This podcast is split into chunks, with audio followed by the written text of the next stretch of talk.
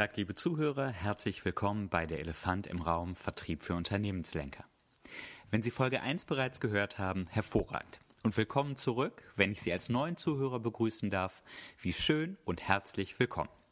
Wenn es Ihnen gefällt, sage ich Ihnen später, wie Sie auch auf Folge 1 jederzeit Zugriff haben. Doch jetzt erst einmal zum Rahmen und dem eigentlichen Thema. Dies ist nicht irgendeine Serie über Vertrieb. In jeder Folge dieser Podcast-Serie lernen Sie im übertragenen Sinne einen Elefanten kennen, der im Raum steht, von dem viele ahnen, dass es ihn gibt, aber den man entweder nicht klar sieht, ihn nicht wahrnimmt oder ihn nicht versteht. Für uns heißt das, was sind wesentliche Barrieren und unentdeckte Potenziale, wahre Schätze im Vertrieb und wie können wir diese Barrieren umschiffen und die Schätze heben, und zwar aus Sicht der Unternehmensleitung.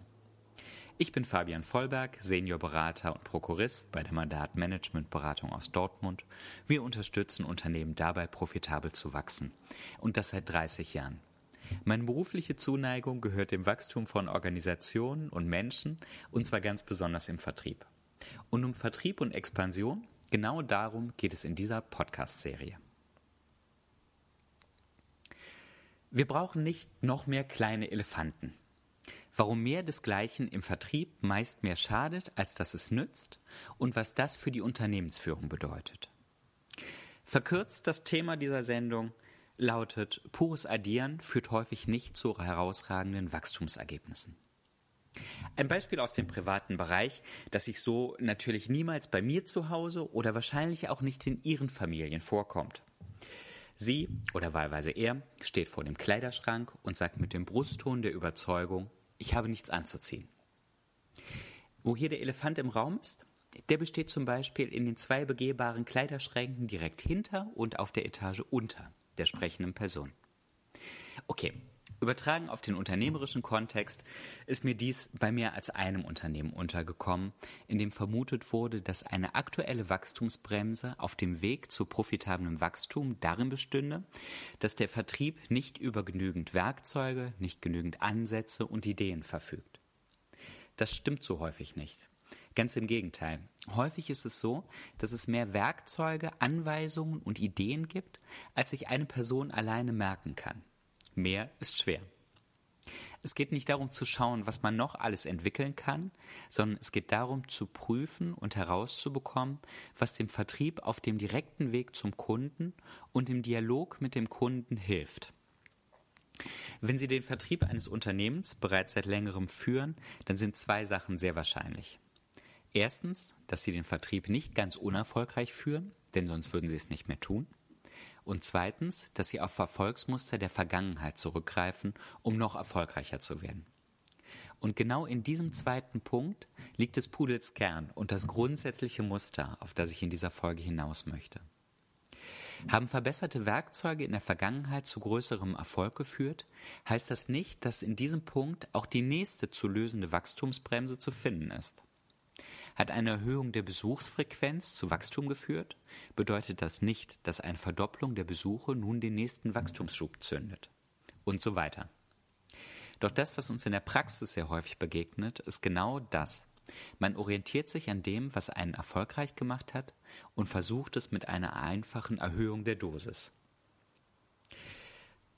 Genau diese Situation haben wir in einem Wachstumsprojekt vorgefunden, das ich hier als Beispiel zitieren möchte und das wir in der jüngeren Vergangenheit hoch erfolgreich abgeschlossen haben. Hoch erfolgreich kann ich sagen, weil es schon ausreichend lange zurückliegt, dass auch die wirtschaftlichen Auswirkungen nun gut messbar sind und es sich um eines der Unternehmen handelt, die die Wachstumsergebnisse inhaltlich und quantitativ höchst erfolgreich weiterentwickelt haben. Die Ausgangssituation bestand in der Essenz darin, dass der Vertrieb des Unternehmens auf dem Papier also hinsichtlich der erlassenen Anweisungen, sehr stark strukturiert und von Vorgaben geprägt war. Außerdem bestanden wirtschaftliche Wachstumsziele, die seit vielen Berichtsperioden nicht mehr erfüllt wurden. Ein guter Teil des Dialogs zwischen Vertriebsführung und Vertriebsmitarbeitern bestand darin, dass die Führung mehr Ergebnisse forderte und die Vertriebsmannschaft eloquent erläuterte, warum die Ergebnisse nicht zu verbessern seien. Mit jeder dieser Gesprächsrunden wuchs die Frustration auf allen Seiten. Und natürlich ließ man es nicht dabei bewenden, sondern versuchte seitens der Unternehmensführung aktiv zu werden. Man stellte weitere Instrumente zur Verfügung, deren Einsatz man anwies und die im Anschluss vergleichsweise konsequent ignoriert wurden. An dieser Stelle sei auch nicht verschwiegen, dass natürlich auch die Vertriebsmannschaft wirklich viel Aktivität entfaltete und ähm, versuchte, die bestmöglichen Ergebnisse zu erzielen. Leider ohne die Ergebnisse, die sich alle gewünscht hätten. Wenn man die Ausgangssituation nun in dieser Form das erste Mal hört, denkt man sich möglicherweise, klar, so kann das ja nicht weitergehen. Stimmt. Aber das ist nicht so leicht zu erkennen, wenn man einmal in einer solchen Reizreaktionsschleife gefangen ist und noch schlimmer, wenn die Reaktionen sogar temporäre Erfolge bringen, genauso wie es in diesem Fall war. Allerdings ist der Begriff Strohfeuer hier wirklich richtig eingesetzt, ähm, denn die Verbesserungen waren nur höchst kurzfristiger Natur und man befand sich immer wieder in diesen Schleifen, die ich gerade eben ähm, beschrieben habe. Wie ließ sich die missliche Lage und die skizzierte Wachstumsbremse nun lösen und was können wir dafür daraus für unser unternehmerisches Wachstum lernen? Was lässt sich davon übertragen auf äh, gängige, musterhafte Situationen im Vertrieb und in der Vertriebsführung? Wir haben begonnen, indem wir gemeinsam mit dem Klientenunternehmen bei der Betrachtung des Kunden starteten. Kein Wachstum ohne präzises Bedienen der Kundenbedürfnisse, und die hatten sich in dem Markt seit der letzten Überarbeitung der Vertriebsstrategie und seit dem letzten substanziellen Dialog darüber, was sich im Markt verändert hat und was die Implikationen für uns sind, weiß Gott geändert. Nachdem an dieser Stelle die Klarheit erhöht war, wir also gemeinsam herausgearbeitet haben, ähm, welche Kunden wollen wir bedienen? Wer ist unser idealer Kunde? Wer ist äh, der ideale Auftrag? Welche Bedürfnisse hat dieser Kunde und mit welchem Produkt- und Leistungsportfolio? Ähm, was wollen wir dem gegenüberstellen? Also womit wollen wir diese Bedürfnisse befriedigen? Ließ sich viel gezielter arbeiten. Im zweiten Schritt baten wir die Unternehmensführung, klare Prioritäten für den Vertrieb zu definieren, nach denen er sich richten und auf die er bildhaft gesprochen zielen kann. So gelang es aus einem großen Wust unterschiedlichster Ziele, vom Deckungsbeitrag über den Umsatz bis hin zu produktspezifischen, äh, produktgruppenspezifischen Zielen und auch Zielen, die die Besuchsfrequenz betrafen, genau die Zielgrößen herauszuarbeiten, die die Unternehmensziele am wirksamsten unterstützen. Denn diese Verbindung ist wichtig. Ähm, woran soll der Vertrieb sich orientieren? An den Unternehmenszielen. Also lohnt es sich wirklich sehr pointiert herauszuarbeiten, welches sind die Ziele und die Messgrößen, die der Vertrieb direkt beeinflussen kann und ähm, wie sind diese priorisiert. Der nächste Schritt klingt kontraintuitiv, ist aber vielleicht der wichtigste Schritt gewesen. Es galt, die strengen Regeln und Vorgaben für den Vertrieb zu entschlacken und auf das Notwendigste zu beschränken. Der zuvor erzeugte Druck führte nur zu immer geschickterem Ausweichen seitens der Vertriebsmannschaft. Druck erzeugt Gegendruck und gegebenenfalls Ausweichen. Vielmehr kehrten wir es in ein System um, bei dem die Grundlage eines Großteils der individuellen Vertriebsmaßnahmen die Vorschläge der Mitarbeiter waren.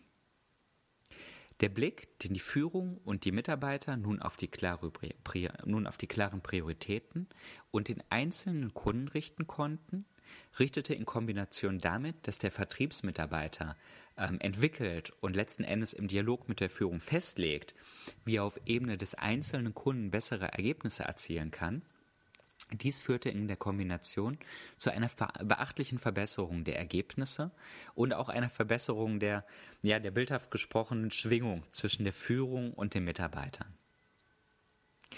Natürlich gilt es auch in einem solchen System für die Führung gezielt zu coachen und wenige aber wirksame Leitplanken zu definieren und deren Einhaltung sicherzustellen. Und natürlich muss man nicht jedem unsinnigen Vorschlag zustimmen. Aber das Commitment und die Identifikation mit Dingen, die man selber vorgeschlagen hat, die man selber entwickelt hat und die Verantwortung, die man darauf aufbauend ähm, übernimmt, war eine viel, viel größere und ist es auch systematisch und in vielen anderen Projekten auch eine viel höhere. In der Quintessenz führte genau beschrie das beschriebene Weglassen und nicht das Hinzuaddieren von immer weiteren kleinen Elefanten, also hier Werkzeugen oder Instrumenten, zu echtem Wachstum. Kommen wir zur Handlungsempfehlung. Hinterfragen Sie Ihre Handlungsimpulse in der Verführung Ihres Vertriebes. Warum leiten Sie eine bestimmte Maßnahme ein? Genau diese, die Sie gerade einleiten möchten oder gerade eingeleitet haben, um das Wachstum Ihres Unternehmens voranzubringen. Seien Sie ehrlich mit sich und Sie müssen es ja keinem sagen. Wenn Sie es nicht genau wissen, denken Sie noch einmal nach. Und wenn Sie darauf kommen, dass die Antwort darin besteht, dass es in der Vergangenheit zu Wachstum geführt hat, reicht dies möglicherweise nicht als Begründung. Ist man ernsthaft auf der Jagd nach den größten Wachstumsbremsen und wirksamsten Wachstumshebeln, lohnt es sich noch einmal bei den Grundlagen anzufangen. Wie sieht die Vertriebsstrategie meines Unternehmens aus?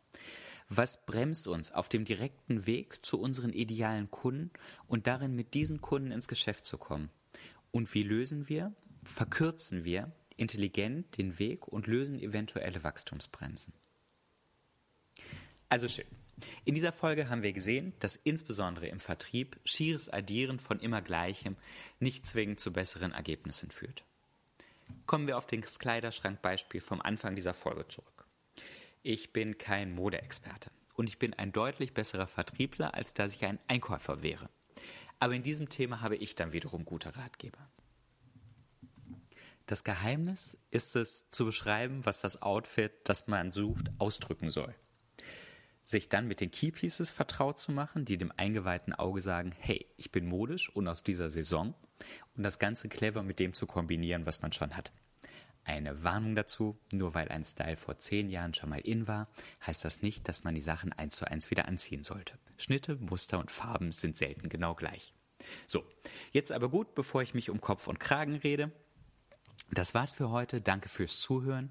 Und wenn Sie diese Folge downloaden möchten oder Folge 1 noch einmal hören möchten, gehen Sie zum Beispiel auf unsere Website www.elefantimraum.de. Dort gibt es jede Folge zum Nachhören.